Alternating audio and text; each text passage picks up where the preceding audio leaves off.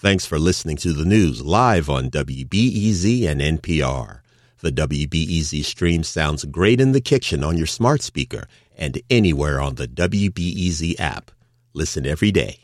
What's up, Chicago? I'm Erin Allen, and this is The Rundown. There is something so special about talking to somebody who truly embodies the place that you live in. So much so that it makes you proud to be there, just because they're also there and representing so thoroughly. That's what it feels like seeing the work of Chicago artist Don't Fret. I feel like I'm literally in conversation with him when I'm looking at his art, particularly because it depicts the unique and notable mundanity of the Windy City.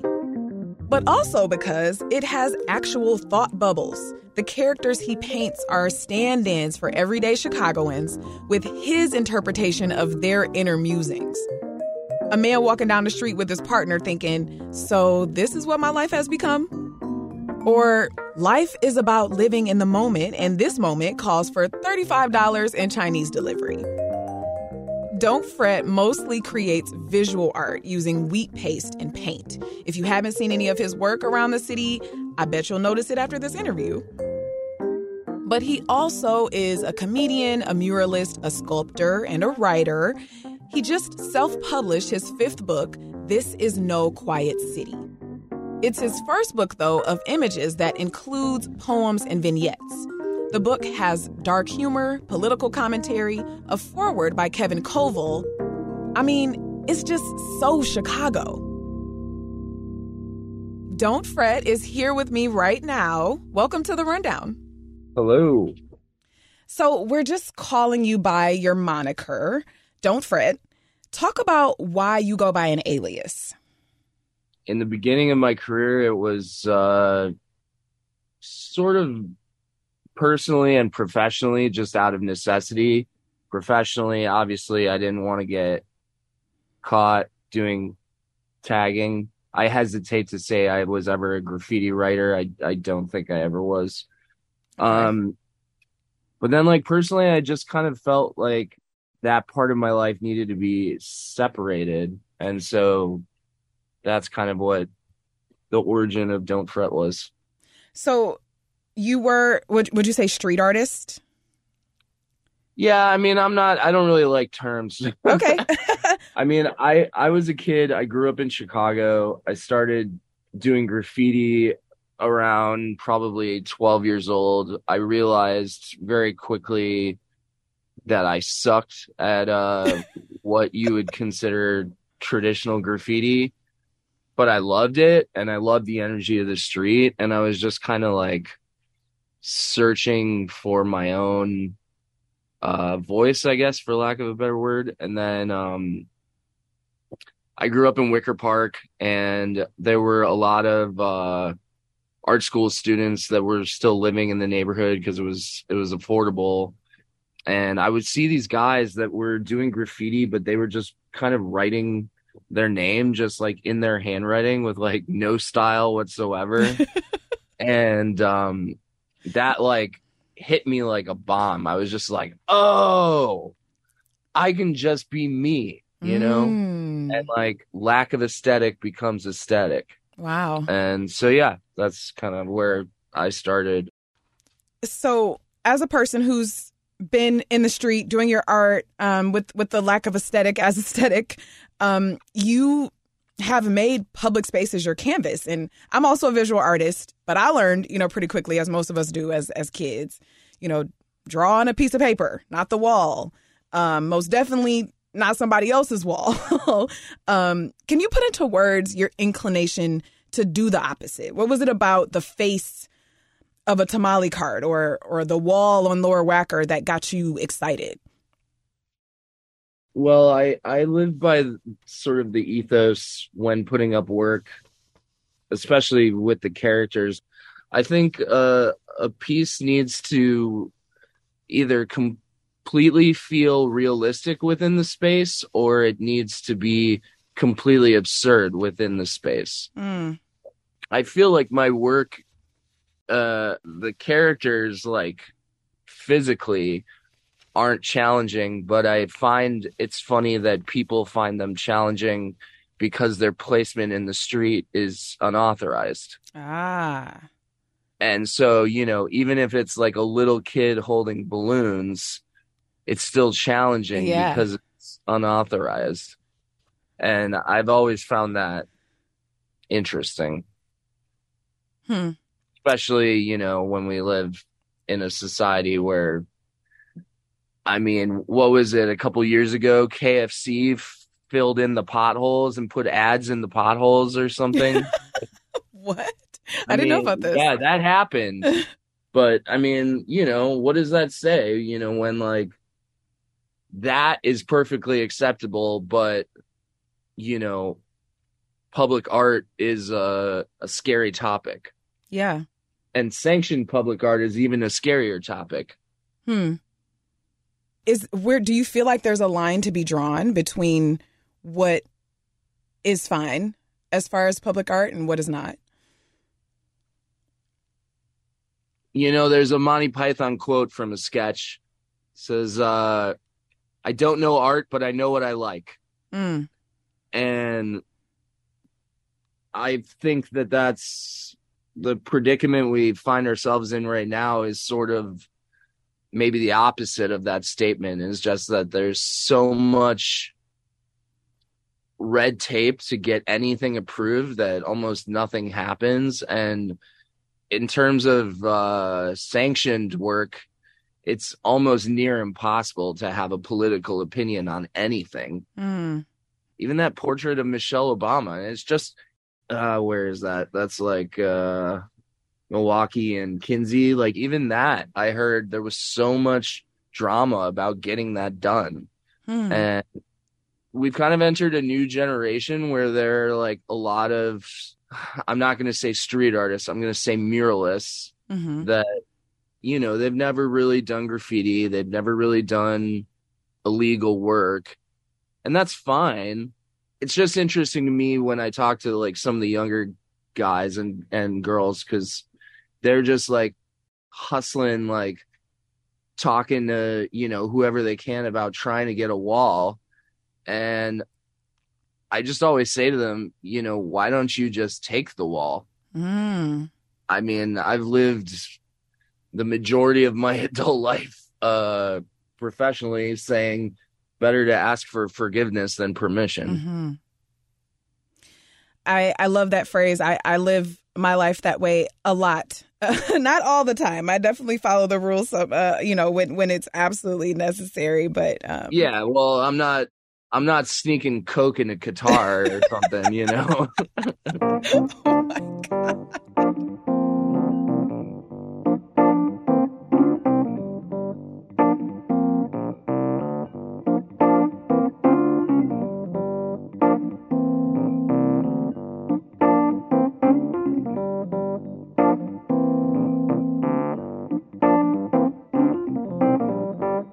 Okay, so uh your work has these characters in it, your visual work. And I'm looking at the scenes and I'm like, yes, this looks like Chicago. I've seen that person. I've seen that street. I've seen that storefront. I can imagine someone having these thoughts. Are they from your own brain, the things that these folks are, are thinking or saying? Or are they actually things that you hear people say? Um, is it a mixture of both? um I would say 90% is all me. Uh Okay. I can't think of a specific instance, but yeah, there have been a couple times where, you know, you just hear somebody talking at a restaurant and, or just like passing on the street and like that one sentence, like without knowing the context of what they're talking about, is just like, whoa, what's going on? And I mean, yes. And I mean visually I I love these moments too. I mean, I was I was walking down North Avenue one day and I saw a guy running down the street with like six boxes of lettuce. like sprinting. And I was like, "All right. What happened to get you to there?" yeah. I mean, I'm always kind of eyes open, I guess.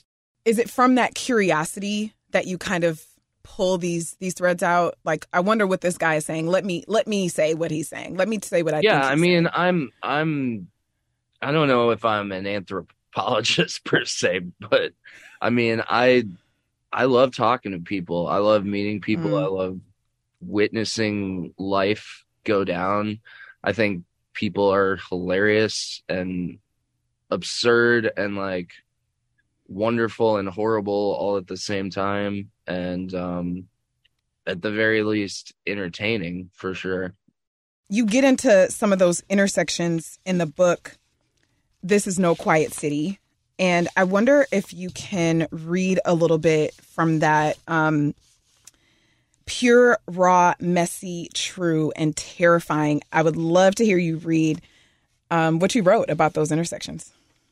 Sure I have seen men and women walk to work every day through downtown to claim their chance to be a part of it all, to earn their paycheck and nothing else, earn their dignity, their chance to remain, and the additional honor of being a taxpayer. After all of that, you get to rise up and call yourself a Chicagoan. I know a city filled to the brim with guts and gumption, a city who won't let any man alive tell them what they can't do, not even a Trump our democracy is as unique as our thoughts on the matter. Go for a bike ride down South Street and ponder it all. Pass all those dead presidents. Could they even imagined a place like this? I've seen a city take on tyranny and dictatorship while simultaneously endorsing it, but our version. Meigs Field was just a dream, a phantasm, a statement piece. I've seen a city land a spaceship on a field that was meant to honor our soldiers further proof that whether you're an architect or a kicker, anyone can botch a job.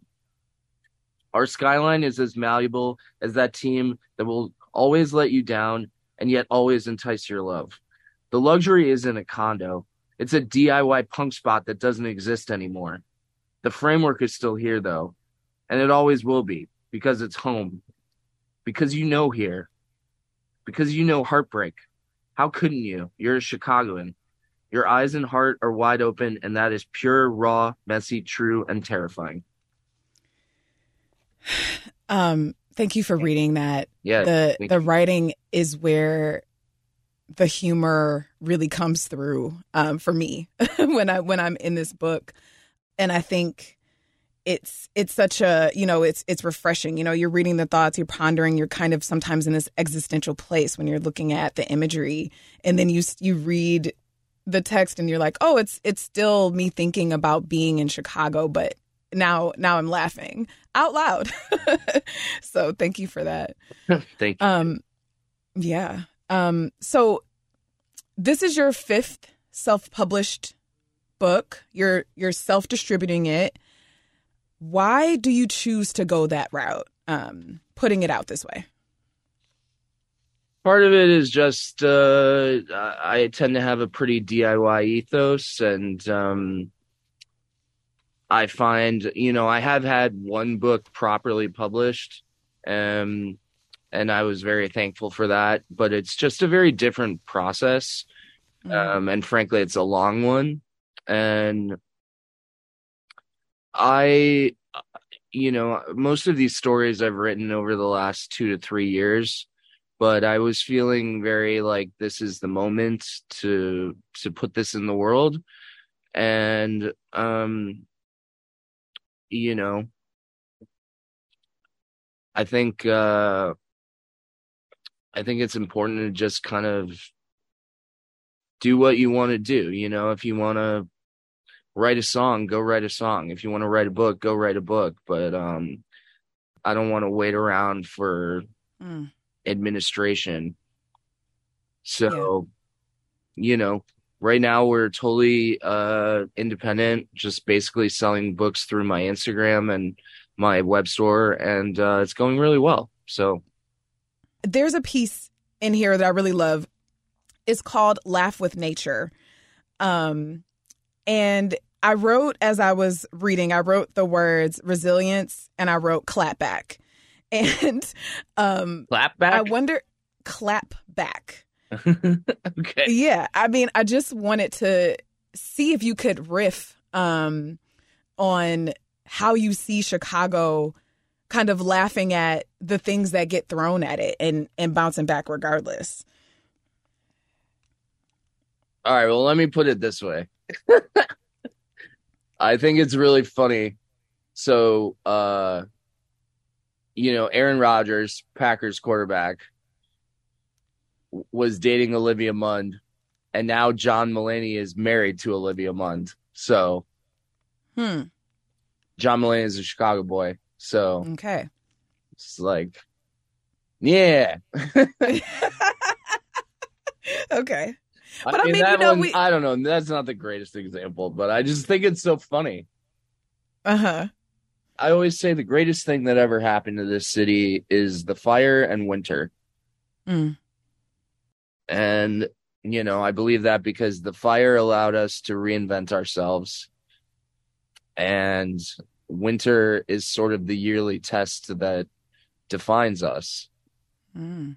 those that are ready to stick around. And there's a lot of tough cities, but, you know, we're, we are a tough, tough people.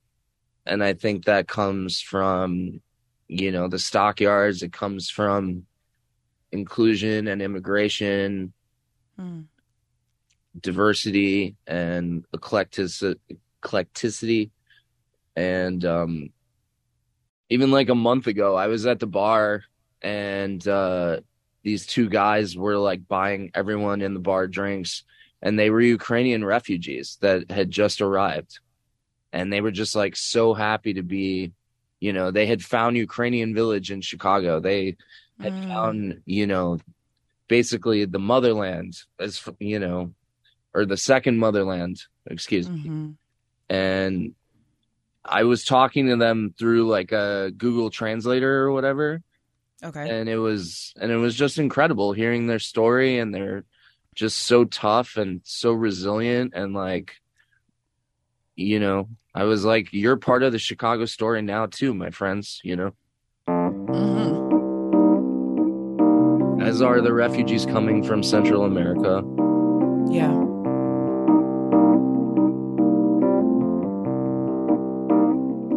The work is never done. You've got more to go, more of it that you even wanted to put in here. Tell me about what's what's coming up. you know, definitely more Chicago stories. When I was a teenager, I was a bike messenger for a few years. I definitely want to continue exploring like stories from that time. Mm-hmm. And then I'm very excited. I'm having a first exhibition of my paintings in uh, Switzerland in September.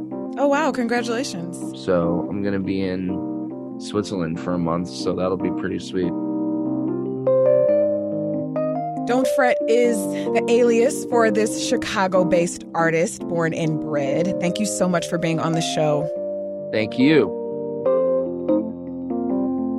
You can check out his book, This Is No Quiet City. It's entirely self published, so the best place to find it right now is on his Instagram, which is at Don't Fret Art. Check it out.